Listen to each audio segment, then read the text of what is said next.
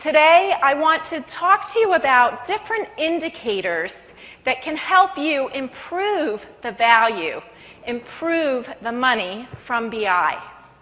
Next, I'll share with you inspiring stories from case studies that they were willing to let me write about them publicly, where BI has had a bigger impact. So, some inspiring stories of companies that really are visionaries in the BI space. And then I'll talk about how you can better align your BI efforts to the overall goals of the business.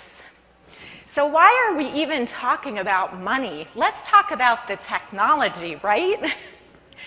but money is really the great common denominator. This is really why we do BI. It's to improve the value of your organization.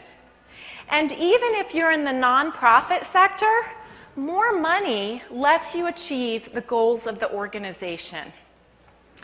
You know, BI, we are tight for funding. We know that resources are stretched.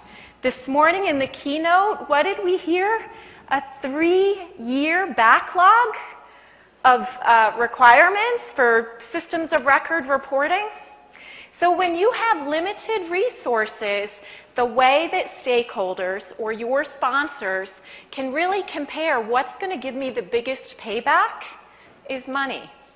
So, comparing like for like investments, the one that is going to yield the best value, the best money, is the project that will get picked. Now, if you have unlimited budgets and all of that, then everybody's happy. But we know that's not reality.